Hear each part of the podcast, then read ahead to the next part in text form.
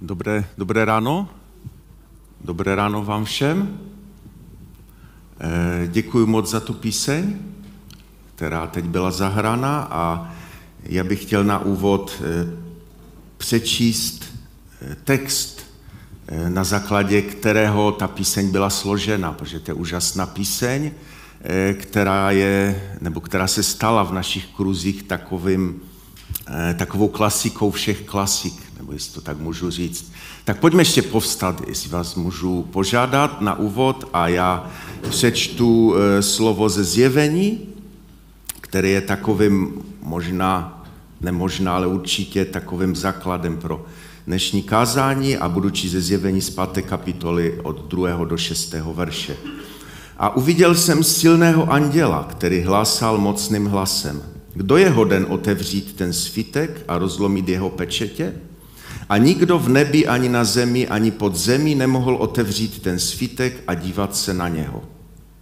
Velmi jsem plakal, že se nenašel nikdo, kdo by byl hoden svítek otevřít a dívat se do něj. Ale jeden ze starších mi říká, neplač, hle, zvítězil lev, ten z kmene Judova, kořen Davidův, aby otevřel ten svítek a jeho sedm pečetí. A tu jsem spatřil, že uprostřed trůnu a těch čtyř živých bytostí a uprostřed těch starších stal beránek jako zabity, měl sedm rohů a sedm očí, což je sedm duchů božích, vyslaných do celé země. Pane Ježíši, já ti tak děkuji za to, kým jsi a děkuji ti za vše, co jsi pro nás vykonal. Kež tě dnes můžeme, pane, ještě více poznat. Amen. Amen. Můžete se posadit. Eh, líbí se vám ten obrázek? Dneska je moderní eh, takové ty fantazy příběhy, takové ty o, o lvech a slanech a, a, a podobné, které samozřejmě symbolizují Ježíše, ale jsme četli takový apokalyptický text, který mluví o lvu, který zvítězil. A ten lev je z kmene Judy, z kmene Judova a pod nadpis e, čtete z koho? Takové udívení. Fakt z toho Judy? E, chtěl jsem dneska mluvit trošku o jiných věcech, ale zjistil jsem, že to, o čem jsem chtěl mluvit, nemám ještě důkladně nastudované. A, a tak jsem přemýšlel a před časem jsem tak prostě se začetl do knihy Genesis a Četl jsem o Jakobovi, který sloužil u Labana a jak se mu líbila jeho mladší dcera Rachel a jak tam sloužil sedm let, jak jej Laban podvedl a dal mu místo ní prvorozenou Leu. Však to všichni znáte. Že znáte, určitě věřím, že to je příběh, který zná každé malé dítě, protože ten příběh se vyučuje na každé nedělní besídce.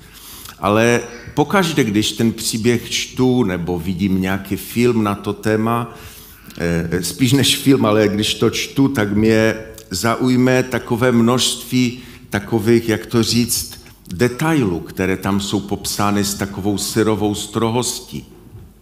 Třeba jak se Jakobovi postupně rodili synové, jak nejdřív rodila Lea, jak toužila potom, aby jí její manžel měl, měl ráda, a jak rodila jedno dítě za druhým, Rachel nemohla mít, tak dala, eh, dala Jakobovi svoji služku a ta rodila a pak zase Lea by nějak nezůstala pozadu, tak dala svou služku a tak dále a tak dále. Takové, takové strohé, takové syrové, takové v naší kultuře eh, úplně, eh, jak to říct, eh, jak kdyby z jiného světa, že ten svět je vzdálený velmi daleko i, i místem, i časem. A pak nasleduje nejdelší souvislý příběh, jaký nalezneme vůbec ve starém zákoně. Máte ho tam na obrázku v Prahovo nahoře. Ten příběh nepřerušovaný souvislý, nejdelší příběh, který vůbec ve starém zákoně je, je popsán v kapitole 37. Eh, až 50. A eh, určitě nebojte se, nebudu to číst, protože na samotné přečtení by mi nestačil dnešní čas. A, ale ten příběh je důležitý k pochopení toho, co dneska budu mluvit. A, a já tak předpokládám, že to všichni znáte a že ty věci, které budu mluvit, prostě nějakým způsobem jenom obživím ve vašich myslích. Ale pokud, pokud neznáte nebo to znáte jenom matně, tak určitě vás pozbuzuju, abyste si jej třeba příští týden přečetli celý. Celou, celý ten příběh, který eh, je dlouhý 14 kapitol, jak jsem říkal, a začíná takovým, eh, začíná takto. Jakob však bydlel v zemi putování svého otce, v zemi Keneán. A to je Jakobův příběh. A teď bude 14 kapitol. A začíná hned první slova. Josef byl 17 lety mladík. Je to Jakobův příběh, ale e, jestli ten příběh znáte, tak se celou dobu mluví prakticky o Josefovi. O chlapci, kterého miluje a rozmazluje jeho otec Jakob, o mladíkovi, který sní sny, eh, za kterého jeho bratři nenávidí, eh, o mladém muži, který se stane otrokem a posléze vězněm v Egyptě a následně se ten mladý muž stane druhým nejmocnějším mužem eh, nejmocnější říše té doby. Je to úžasný příběh. Kolik filmů už bylo sfilmováno kolik, eh, kolik, eh, kolik knih bylo napsáno na toto téma. Je to jako dlouhý film, celý ten příběh a veškeré reflektory v tom příběhu jsou namířeny na Josefa. Je ústředním bodem celého toho dlouhého příběhu, toho vyprávění a všude jde jen o něj a o jeho vztahy s okolím. Každý správný film, nebo možná v tomto případě spíš seriál, protože do jednoho filmu by se to nevlezlo, má i vedlejší role. Ale jestli eh, se orientujete ve světové kinematografii, tak víte, že ty vedlejší role eh, jsou tam eh, jen kvůli tomu, aby nějakým způsobem dokreslili tu hlavní postavu, ten děj hlavní, aby vám nějakým způsobem vybudovali určitou náladu, a, a způsobili ve vás dojem, že nějak znáte souvislosti. Ale v našem příběhu je taková zvláštní vedlejší scéna, jehož postava e, jakoby strhne na sebe pozornost v takovém delším časovém horizontu. Nebo možná dvě osoby, jak se posleze dozvíte. E, protože jestli víte, tak Abrahamovu rodinu, to znamená pradědu, znali okolní národy pod označením Ivry, neboli Hebrejové, Hebrejci, neboli cizinci, nomádi, tuláci. Posleze táta Jakob dostal eh, nové označení, nové jméno, Izrael, když bojoval, to o tom dobře víte, ale později se objevilo ještě jedno označení tohoto národa, který si vyvolil Bůh, když po rozdělení království a dobytí severního Izraele a Syřany se objevilo nové označení Jehudim, neboli Židé. Ten Jehudův kmen, neboli Judův kmen, dominoval jižnímu království, judskému království a ten kmen také přežil eh, babylonský exil. Čili, jestli to tak můžu říct, nebyl to Jozef, který předal svou identitu židovskému národu, ale byl jim právě jeho bratr Juda. A z Judových potomků vzešel potom Mesiáš Ježíš. Je zapsán v, v eh, rodokmenu, který ještě budeme si z něho také číst. A mě hned na úvod napadá, napadají Ježíšova slova, která jsou zapsána na příkladu Marka, že mnozí první budou poslední a poslední první. Nechci dělat exegezi tohoto verše, ale eh, tak, tak mi prostě napadá, že to, ten verš není o tom, že ten poslední prostě nebude nějak v božím království, ale prostě někdy ten první musí dát přednost tomu poslednímu, aby ten první mohl nějakým způsobem eh, se dostat do popředí. A i o tom nějak bude dnešní kázání. Kdo to byl Juda? Na scénu vstupuje hned z kraje našeho příběhu, když s bratry pase stáda svého otce Jakoba v Dotanu a Jakob vysílá svého mazánka Josefa, jestli to tak můžu říct, aby ty bratry našel a zjistil, zda jsou v pořádku oni i jeho stáda. Spatřili ho už z dálky a ještě než k ním dorazil, domluvili se, že ho zabijí. Řekli si spolu, jak je napsáno v Genesis 37, 18, podívejme se, no podívejme, přichází mistr snu. To nebylo nějaké, eh, nějaké takové, jak to říct, takové uhlazené zvolání, ale prostě jako koukejte, jaký borec tam jde, jaký borec, zasněný borec přichází. A jak, jak, v jaké zlosti to museli říct. Uvědomujete si to, jak, jak, jak naštvaní museli být, když ho chtěli zabít. Oni se domluvili, že ho zabijí, aby měli od něho pokoj. A e, první záběr, který v tom příběhu na toho našeho, e, na tu naši vedlejší postavu, na, na Judu, když na něj ten reflektor zasvítí, tak je to, eh, když, když se hovoří hned na počátku toto. Juda svým bratrům navrhl, co z toho budeme mít, když svého bratra zabijeme? Jak utajíme jeho vraždu? Pojďme ho prodat Izmaelitům. Nevím, jak vám, ale mě ty slova zní eh, hodně cynicky. Nic eh, o vraždě ve smyslu, že to je nějak špatné, jen tam vidím dvě věci. Co z toho budeme mít, že ho zabijeme? Rozumíte, ne, ne, vraždu nerozebírá. To bylo ustanoveno, bude zabít, nějak to uděláme. A Juda se zamýšlí jenom, co z toho budeme mít a jak to utajíme. Prostě ho prodáme ho Arabům a to bude ideální řešení. Ruben tam, jestli to čtete, tak tam má aspoň ušlechtilé nápady, ale Juda nic, jen chladný kalkul. Když už zmiňuji Judu, eh, když už zmiňuji Rubena, tak eh, to je zase na jiné kázání, ten má eh, ty ušlechtilé jenom ty nápady. Skutek jakoby se nedostavil nebo dostavil blbě. Ale jak říkám, to je na jiný příběh. A Eh, čili, jak už, jak už jsem naznačoval, nebo jak z toho vyplývá z toho textu, v tu chvíli byl Juda tím posledním, od kterého bychom mohli čekat nějaké velké věci. Je to tak?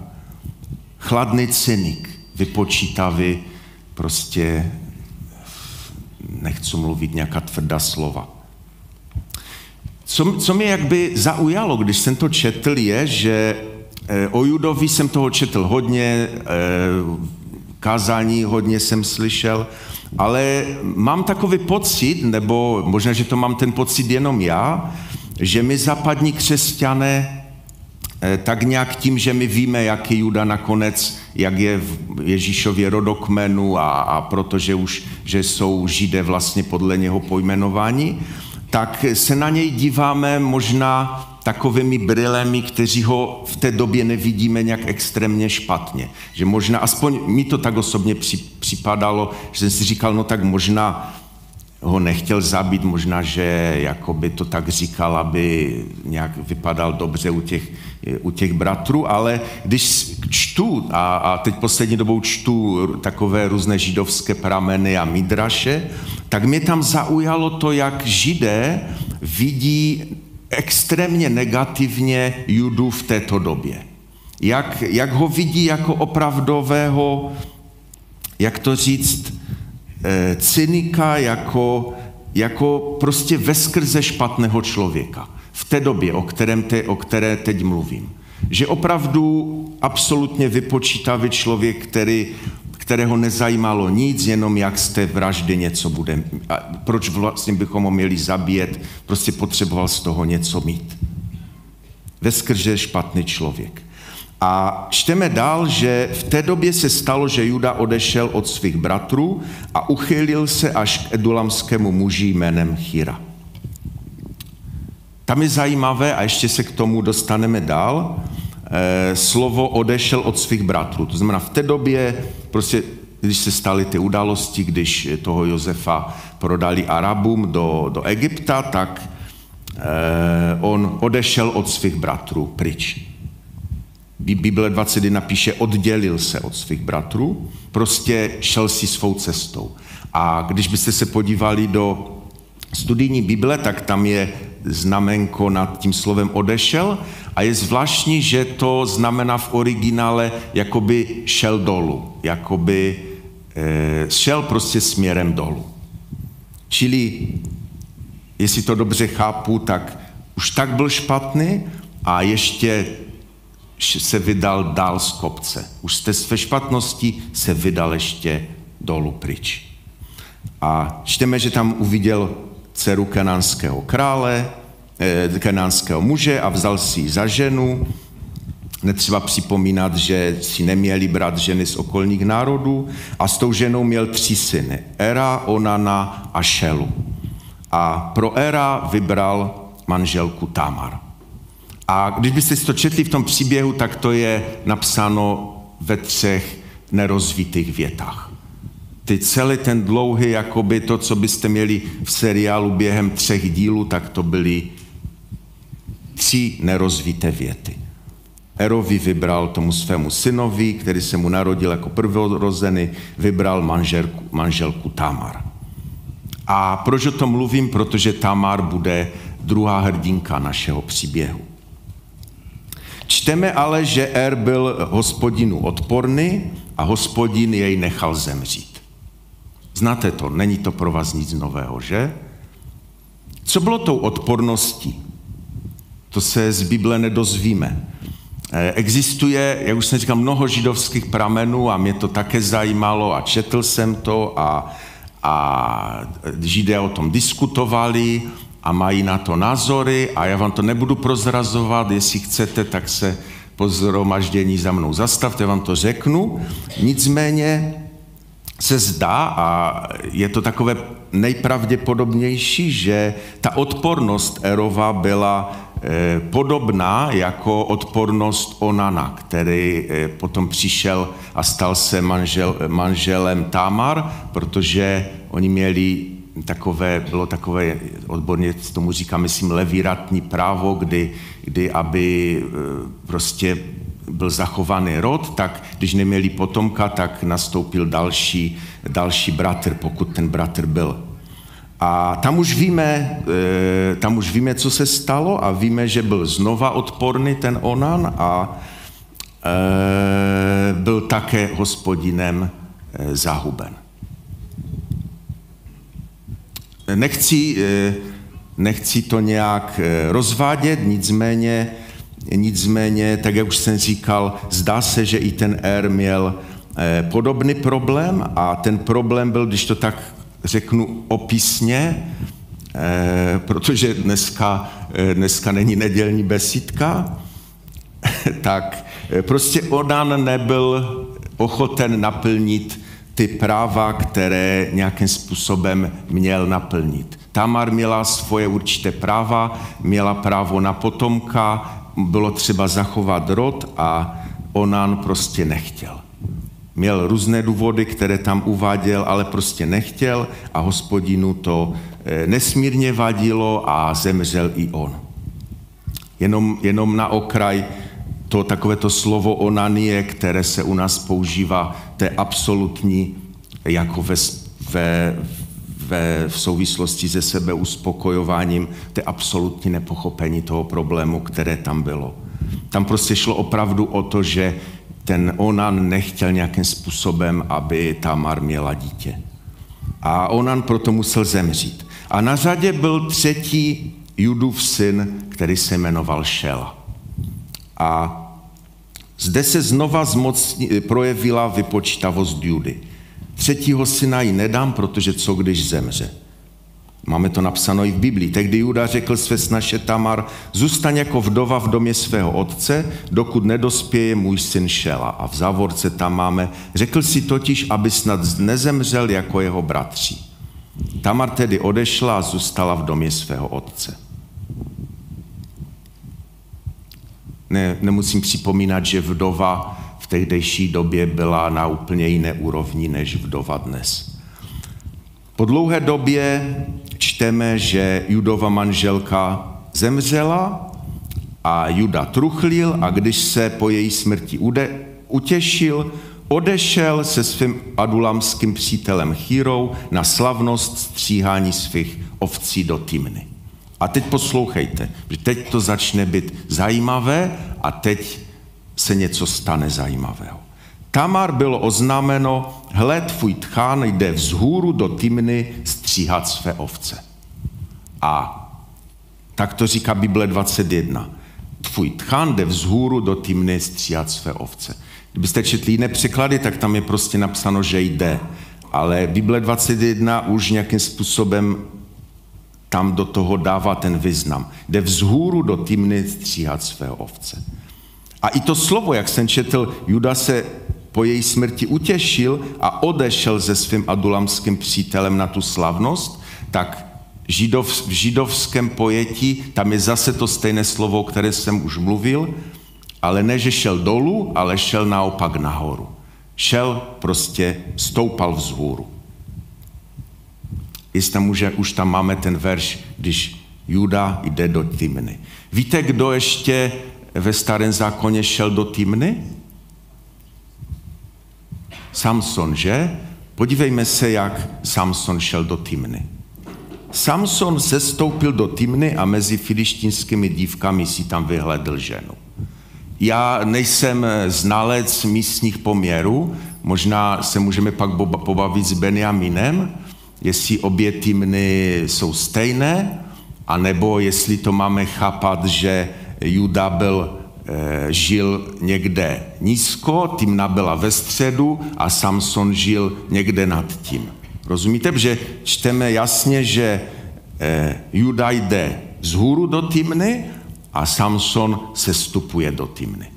Když tu židovské prameny, tak eh, oni hovoří jasně, že židé prostě v tom slovu chápou nejenom jakoby tu tělesnou pouť, ale i duchovní stav toho člověka.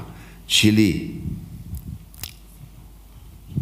Samson šel dolů, to znamená hodlal páchat neplechu a Juda měl se něco s Judou stát, protože měl jakoby e, začít dělat dobré věci.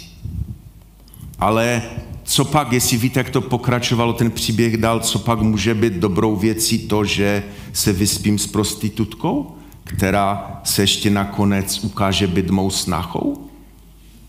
Ale tak to prostě musí být, protože eh, Bible píše, že Juda šel z hůru do Timny. Čteme, přečtu teď pár veršů. Tamar bylo oznámeno, hle tvůj tkané, už jsem říkal, jde vzhůru do Timny stříhat své ovce. A text pokračuje takto. Odložila tedy své vzdovské šaty, vzala si závoj a zahalila se. Potom si sedla u vstupu do Enaim, což je po cestě do Timny. Věděla totiž, že Šela je dospělý a že za něj nebyla stále provdána. A když ji Juda uviděl, považovali za navěstku, neboť měla zahalenou tvář. Uchylil se tedy k ní a řekl, chci se s tebou vyspat. Nevěděl totiž, že je to jeho snacha. Zeptala se, co mi za to dáš? Odpověděl, pošlu ti kůzle ze svého stáda.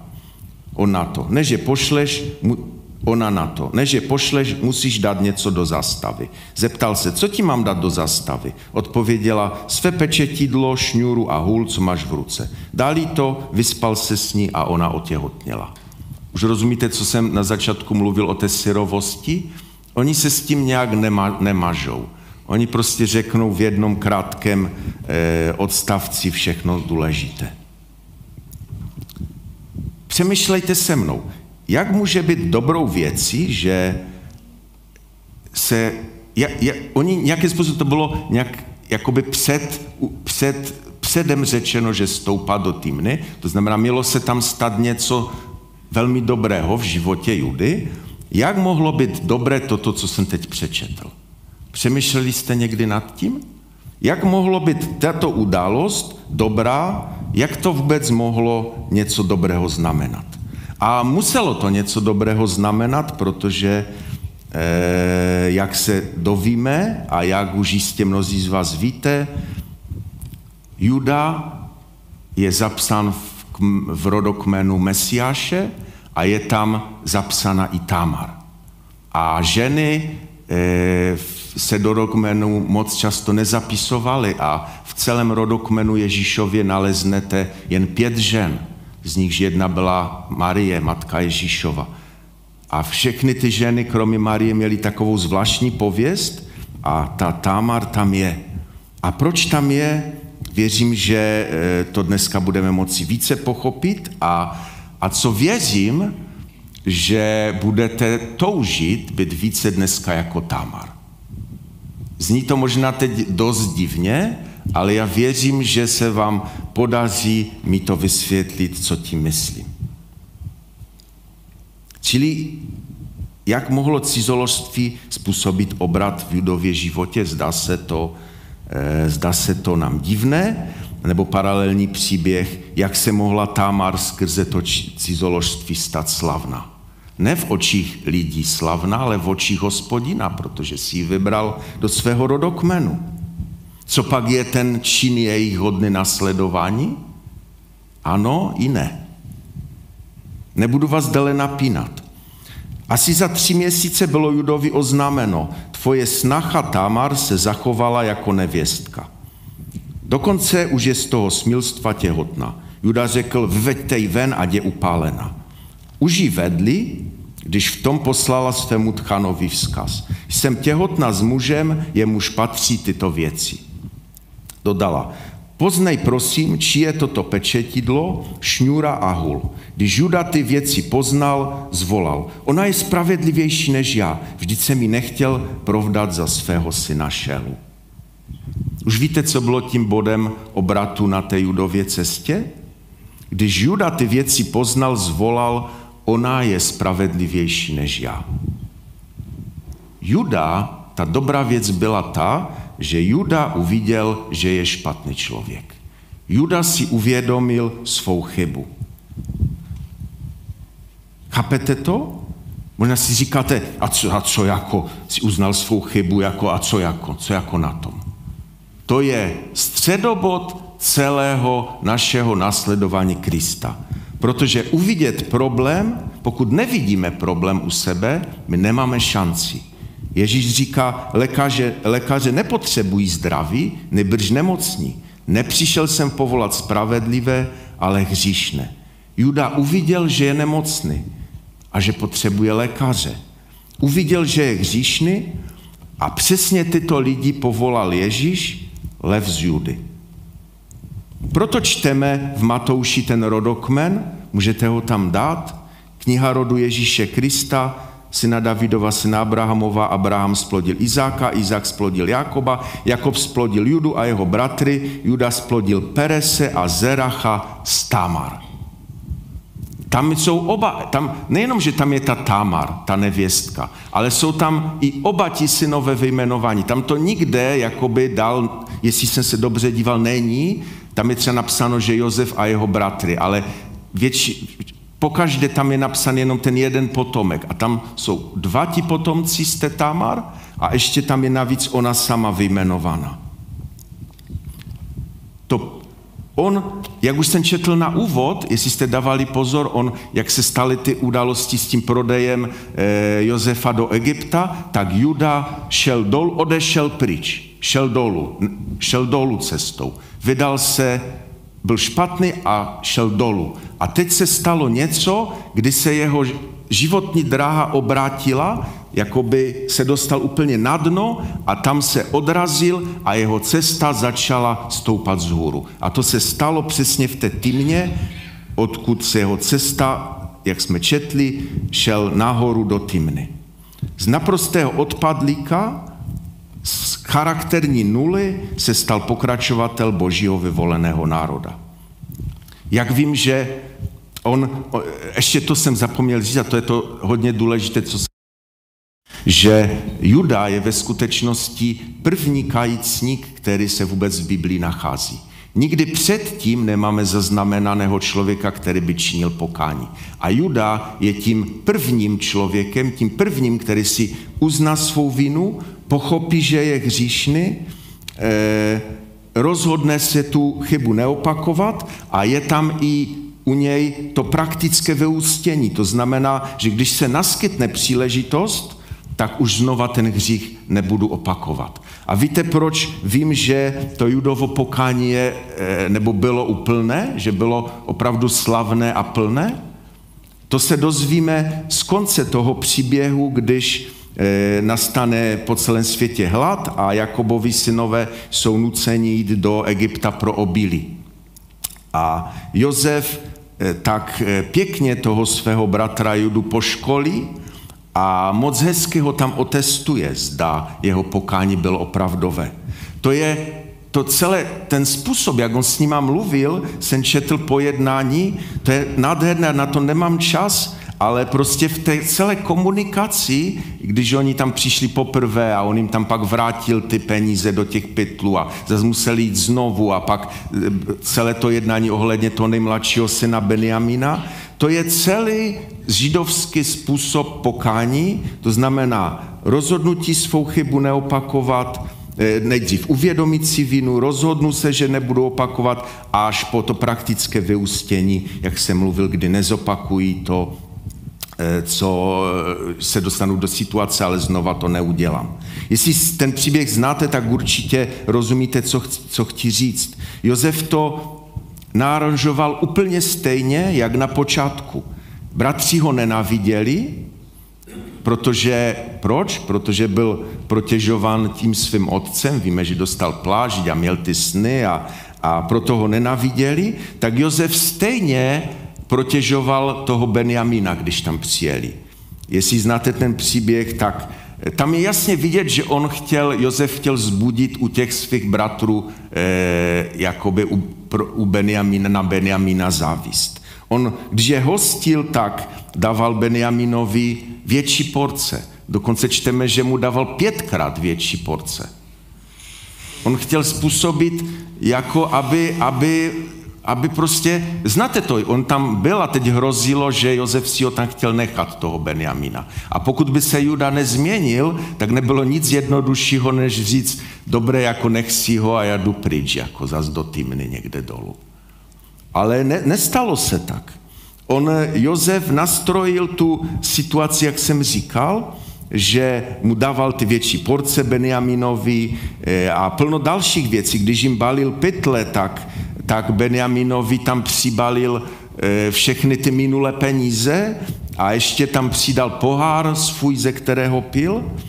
A jak už jsem říkal, to byla situace, pokud by se Juda nezměnil, tak e, prostě by, by bylo jednoduché řešení v jeho původním charakteru. Ale co čteme? Verš, e, kapitola 44, verš 33, 33 pardon, Prosím, mluví Juda eh, ke svému bratru, o kterém ještě neví, že to je bratr Jozef. Prosím, pane můj, ať tu mohu zůstat jako tvůj otrok místo toho chlapce a chlapec, ať prosím odejde ze svými bratry. Chlapec je Benjamin. Jak bych mohl svému otci vrát, jak bych se mohl ke svému otci vrátit bez chlapce? Což bych se mohl dívat na neštěstí, jež mého otce postihlo? Rozumíte? To je, to je úplně opak toho, co jsme slyšeli na počátku příběhu. A jak znáte ten příběh, tak to byl prostě zlom, kdy Jozef už dal nemohl e, se déle přetvářovat. Vykřikl, aby všichni jděte pryč, vyhnal je. A když se dával svým bratrům poznávat, tak tak hlasitě plakal, že jak čteme, že to i uslyšeli egyptiané a doneslo se to až do faraonova paláce. To je ten úžasný obrat, který se stal v životě Judy, kdy z takové charakterní nuly se stal tím pokáním, které měl možnost udělat ve svém životě, se s ní stal člověk, který je zapsan v Ježíšově rodokmenu. Juda se změnil, jeho charakter se změnil. No a co Tamar? Proč jsem ji zmiňoval? Co je na té Tamar dobré? čím si ona zasloužila eh, takovou to přízeň u hospodina, že je rovněž v jeho rodokmenu. Nebudu vás napínat, protože čas rychle běží a je to strašně důležité, protože to je možná ještě víc to hlavní, které vám dneska chci předat, protože si sám uvědomuju, že to je něco, co eh, je pro dnešní dobu úplně, úplně to nej, co je třeba, abychom věděli. Na Tamar je úžasné, že Judovi umožnila to pokání činit. Řeknete možná, no a, a co jako? Ale to je něco bombastického. Se vám to budu snažit teď vysvětlit. Juda, ten v tom příběhu, to je úplně jednoduše vidět. Juda staví tu e, svou snahu do pozice věčné vdovy. On ji nehodlal nějak toho třetího syna dávat. A e, je to samozřejmě z toho, čteme to tam, že, že má strach o toho svého syna třetího a Tamar se tedy rozhodne vzít osud do vlastních rukou. A když už jsem mluvil na úvod o tom, že ten Juda je v očích těch nás, teda mě minimálně, nás, nás západních křesťanů, takový si říkáme, no to byl dobrý člověk, když on je v rodokmenu, tak pro Tamar my máme takové dost pohrdání. Si říkáme prostitutka a toto a to je fakt jakoby odpad. Ale je zvláštní, když zase jsem četl ty různé eh, rabínské pojednání, tak oni nevidí tak špatně, jak ji vidíme my. Dokonce některé prameny tvrdí, a nechci se u toho za, zastavovat, že její jednání vlastně bylo takové, jako bylo správné, ale eh, to je jenom jeden z názorů.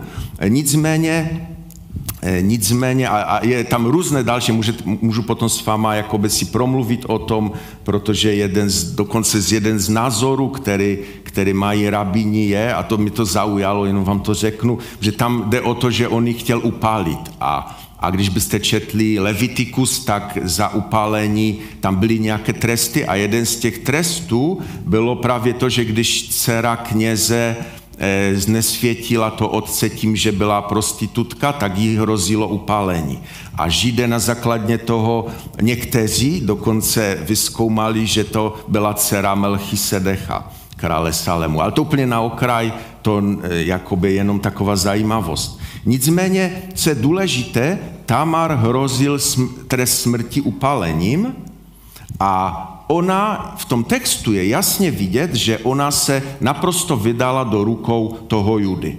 Ona, eh, ona nějak, jak jsme četli ten text, eh, ona ne, eh, jak to říct, eh, nebylo to uděláno veřejně. Ona e, byla vedena na tu, už, už ji vedli, aby ji upálili a ona vzala tu, ty věci, které měla v zastavě, které jí dal Juda, ty tři věci a ona mu to poslala, přineste mu to a řekla mu, e, ten, kdo to udělal, ona ho nepojmenovala osobně, ona mu neřekla, podívej se, ty, to jsi ty udělal, ty jsi se mnou spal. Ona mu, ona mu naprosto tiše, bez své přítomnosti nechala Judu, aby si tu chybu uznal a dala mu na výběr, jestli si tu chybu, chybu uzná nebo ne.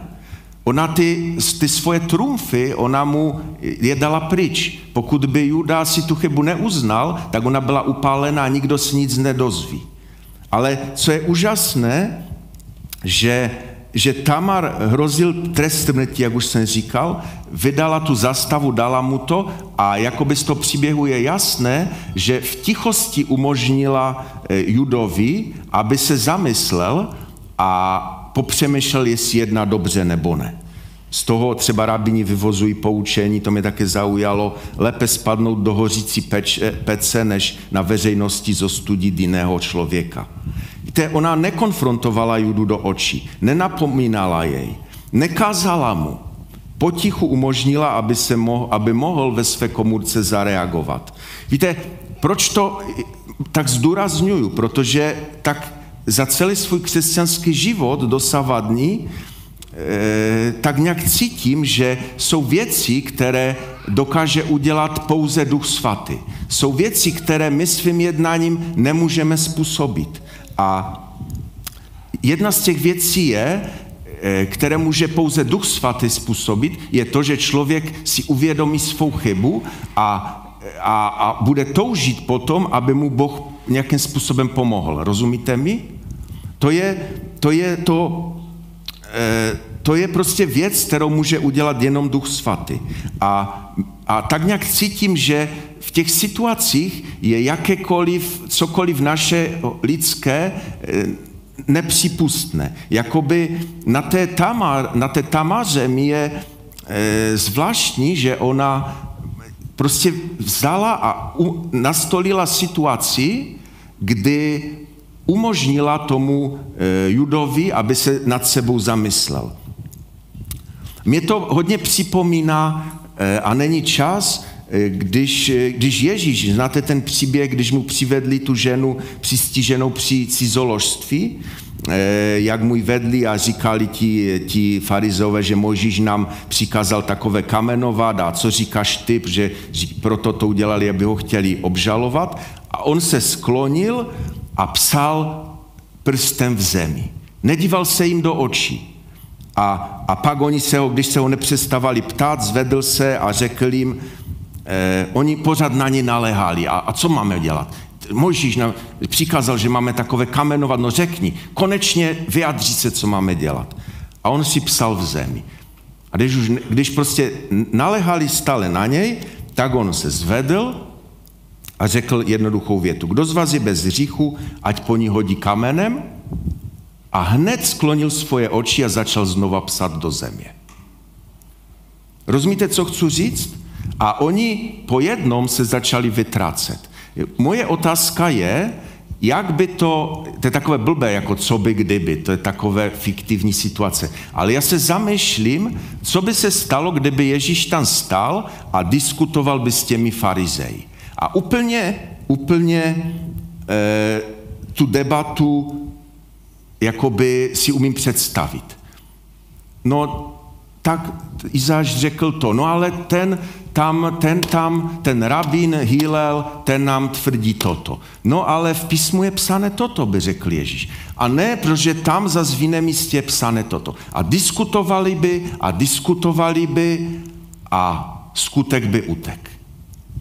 Tím chci říct, že někdy je lepší prostě se sehnout, nechat situaci být tak a psát po zemi. A tomu člověku dojde něco, co mu může dojít jenom tehdy, když se ho dotkne Duch Svatý.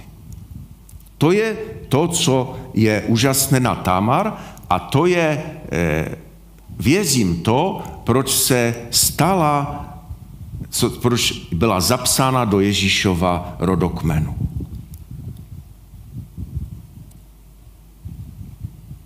Celý ten dnešní příběh je o dvou věcech, abych to shrnul. O uznání si chyby na jedné straně a na druhé straně o umožnění druhému si chybu uznat. Jak už jsem říkal, uznat si chybu bez toho, aniž si všichni, kteří tady jsme, jsme díky Panu kvůli tomu, že nám Duch Svatý se nás dotkl a my jsme mohli pocítit, že jsme hříšní a že bez jeho obětí nemáme šanci. Toto může udělat jenom Duch Svatý. To je, to je, jak to říct, to je prapůvod Judy. To je ten obraz, toho Judy, to je ten kamínek v té střípce mozaiky, která je vzestavěna v tom rodokmenu Ježíše. Proto tam ta, ten střípek toho Judy je, protože on si uznal svou chybu. Ale na druhé straně je to také o umožnění druhému si tu chybu uznat. A to si myslím, že je nesmírně, eh, nesmírně důležité pro naši dnešní dobu, protože Každý, všichni všechno známe. My víme Bible, protože my, my máme Biblii, máme, kolik máte doma Biblii? Já mám celou poličku doma Biblii. Já, já ne, já se sice nechci dělat nějaký expert, ale já si myslím, že mě moc nenachytáte na nějakých, na, na špek. Já všechno vím a všechno mám vyskoumané a, a, a můžeme spolu debatovat a můžeme se hádat a můžeme, jak to bylo, tak to bylo a jinak to bylo a budeme, budeme na Facebooku dnem i noci celý měsíc debatovat a nebude to mít vůbec žádný význam. A já si to sám pro sebe dneska kážu, protože když jsem četl ten příběh, tak jsem si uvědomil, že je třeba druhým dát možnost, aby mohl si tu chybu e, uvědomit. Že někdy to lavírování takové, to tam dělá špatně, to tam a toto a, a ono, že někdy to není dobré. A e, to je něco, o čem by se dalo ještě daleko a mnohem více mluvit, ale nemám už dnes čas a já věřím, že, že pokud jste dávali pozor, že vám aspoň ten střípeček nějaký utkvěl ve vašich myslích a že budete na tom doma přemýšlet o tím a že se možná budete bavit spolu o tom a a že věřím, že to Duch Svatý, a za to modlím, aby Duch Svatý nějak to zapečetil ty slova, protože věřím, že to je něco, co dneska opravdu potřebujeme slyšet. A když jsme na, abych to nějak uzavřel, tak když jsme na tom počátku zpívali i četli ten eh, apokalyptický text, nebo jak to říct, ze zjevení o beránku a lvu z Judy, protože, eh, protože to je totiž to strašně úžasné. Jak už jsem říkal, aby, eh, aby někdo mohl to je totiž v, te, v tom apokalyptickém textu je naprosto všechno, co jsem dneska chtěl vám říct. Aby někdo mohl, eh, aby někdo mohl učinit pokání, aby někdo mohl být Juda, tak tady musí být nějaká Tamar, která mu to umožní. A v té celé své podstatě, abychom vůbec měli možnost jít e, se stát božími dětmi, tak musel být lev, který se stal beránkem. Chápete to? Musel Ježíš, který byl e, ten nejvyšší, nejmocnější, není nikdo vyšší nad něj, musel jít až na dno, abychom my se mohli stát těmi, kteří e, jsme, s kterými jsme dnes. A e, to celé poselství je tak krásně shrnuto v listu Apoštola k Filipským. E, znáte to místo a přečtěme si ho spolu na závěr. Je to zapsáno v druhé kapitole od 3. do 11. verše. Nic nedělejte ze soupeření ani z ješitnosti, nebrž v pokoře pokládejte jeden druhého za přednějšího než sebe. Nevěnujte pozornost každý jen vlastním zájmům, nebrž každý i zájmům těch druhých. Mějte tedy v sobě to smyšlení, které bylo i v Kristu Ježíši. A já dodávám, jehož předky byly Juda a Tamar. Ačkoliv byl ve způsobu božím, nelpěl na tom, že je roven Bohu. Nebrž sám sebe zmazil, vzal na sebe způsob otroka a stal se podobným lidem a když se ukázal v podobě člověka, ponížil se, stal se poslušným až k smrti, a to smrti na kříži. Proto ho také Bůh povyšil nade vše a dal mu jméno, které je nad každé jméno. Aby se v jeho jménu Ježíše sklonilo každé koleno, ti, kdo jsou na nebi i na zemi i pod zemi. A k slavě Boha Otce, aby každý jazyk vyznal, že Ježíš Kristus je Pán. Pojďme povstat a pojďme se modlit. Pane Ježíši, já ti tak děkuji za to, že ty jsi tak milostivý k nám. Já ti tak, pane, prosím, abychom si dnes mohli uvědomit, stejně jako Juda, z toho příběhu, který jsem vypravěl, kde v našem životě máme problém. Pošli prosím, pane, svého ducha, aby nám to ukázal. A dej nám milost a sílu, abychom tyto špatné věci mohli opustit, pane. A zároveň tě prosím, abychom opravdu uměli jednat s druhými tak, jak Tamar. Abychom pokládali druhé za přednější sobě, pane. Abychom jim mohli tak umožnit vidět věci, které by jinak neměli šanci uvidět. Ve tvé jménu Ježíš. Amen.